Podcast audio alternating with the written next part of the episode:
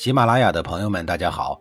告诉大家一个好消息，除了音频以外，我最近开始以视频的方式为大家讲历史，内容也不再局限于中国古代史，而是涵盖人文、社会、西方历史等等，还包括对一些经典童话人物、历史人物进行全新解读。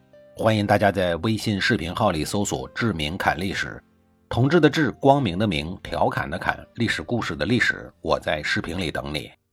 上一集里，我说到了秦国人慢悠悠的准备根据计划二月初抵达郑国，在半路上，秦国军队遇到了郑国的牛贩子玄高。玄高带着二十头肥牛作为犒军之礼，假冒郑国使者来见秦军主将。秦军大营之中，当百里氏、西乞术、白乙丙。听说郑国已经明确知道秦国的出兵日期，并且派人来犒劳的时候，个个面如土色。但主将百里氏毕竟是百里奚的儿子，还算有点头脑。他向玄高索要郑国的国书，以此来证明一下玄高的身份。玄高面不改色地说：“我主以秦军一路劳苦，如果写封国书，怕秦国会误会。”于是口授下臣，尽量的犒劳贵军。玄高的意思是说，你们来偷袭我国，如果写个书面文件叫你们退，那你们会很尴尬的。所以我们就口头的大事化小，小事化了得了。请您收下这二十头肥牛撤兵，你们也有台阶下呀。玄高的一番话说的合情合理，百里氏信以为真了。于是他收下了二十头肥牛，送走了玄高。玄高的出现表明郑国已经知道秦军偷袭计划了，并且已经有所准备。在这样一种情况下去攻打是绝无成功的希望的。攻之不克，为之不计，怎么办呢？总不能空着手回去吧？三个人仓促间做出了一个让他们彻底走向不归路的决定。他们决定去攻打晋国的附属国华国。几天之后的一个夜晚，秦军打起精神，摸着黑攻破了华国的都城。秦军攻克华国都城的时间是二月上旬，这是秦军预定攻克郑国的时间。灭亡了华国以后，秦军应该考虑两件事情：一是留在郑国的那两千友军该怎么处理。二是两万余大军如何的安全的撤回秦国？实际上，秦军这三位主将早已经忘记了新郑北门，还有一支两千人的内应秦军，这些人的死活似乎已经与他们无关了。事发之后，新郑这支内应秦军的下场是，主将只带领十几个随从逃到了齐国，其他的两千士卒被郑穆公就地解散了。但是这些人中，只有少数人能够跨越郑国、东周、晋国的领土，最后回到秦国。绝大多数都是凶多吉少的。秦军灭了华国，将宫室之中的玉帛财物抢劫一空，这才大摇大摆地班师回朝。这时候，秦军的三百乘战车终于发挥了作用，宝器辎重满载而归。但是，这也再一次延误了秦军的行动。秦军归国的进程又因此慢了好些天。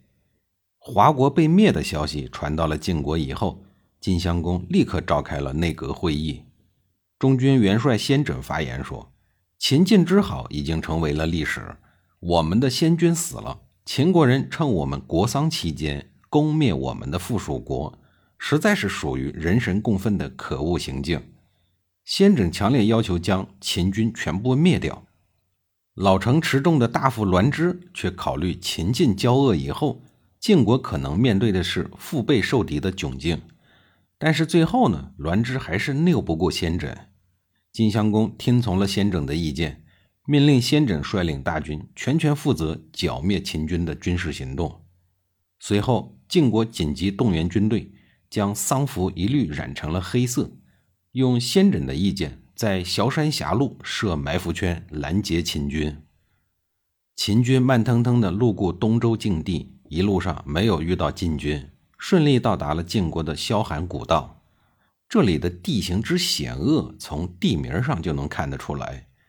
秦军一路经过上天梯、坠马崖、绝命岩、落魂涧、鬼愁窟、断云峪，最后秦军深入到萧寒古道之中。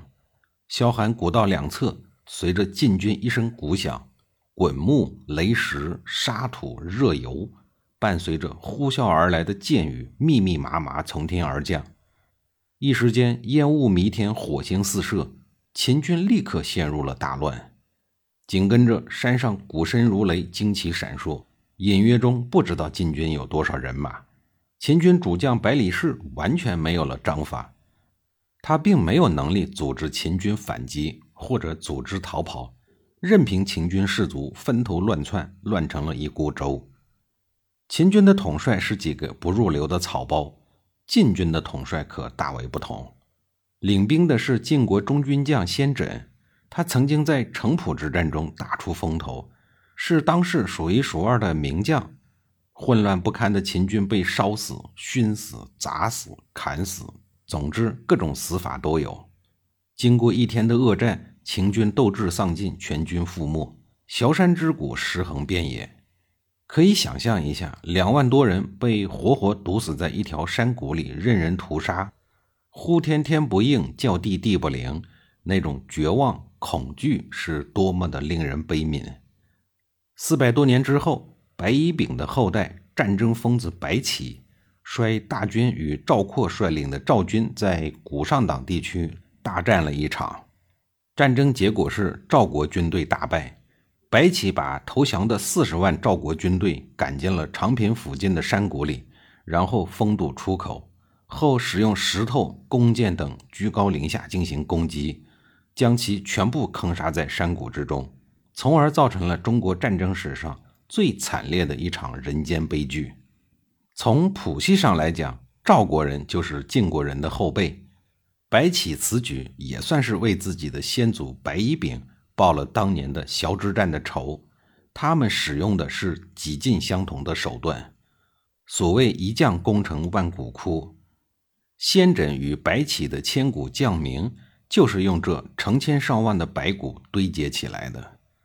哎呀，这历史啊，本来就是一个充满了仇恨与屠杀的记事本这场屠杀并没有持续多长时间，不绝于耳的惨叫声很快变成了断断续续的呻吟和悲鸣。秦军两万的将士甚至连武器都来不及使用，就已经死伤殆尽了。战争结束之快，快得让人有些出乎意料。先者面带笑容，看着山下堆满了整个峡谷的秦军尸体，他的心中很满意。相对于之前让他名震天下的城濮之战，这场战事伤亡小，时间短，成效大，可以说是轻松又惬意，简直就是一个完美的艺术品。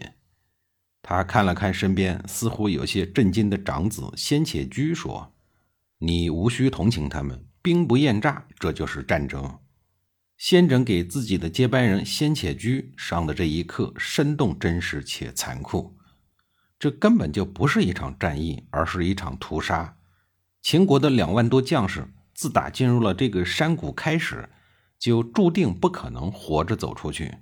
这个山谷就是一个超级大坟墓，而他们的死亡方式则由晋国人来选择。眼看秦军活人数越来越少。百里氏、西乞术、白乙丙这三位主将早就六神无主、无计可施了。他们竟然集体坐在山崖中凸起的岩石底下，等待被晋国人俘虏。秦国军队以自己全军覆没、对手临伤亡的形式告别了历史。那么，晋国人是怎么对待这三个坐以待毙的秦国主将呢？下一集里，我再给您详细的讲述。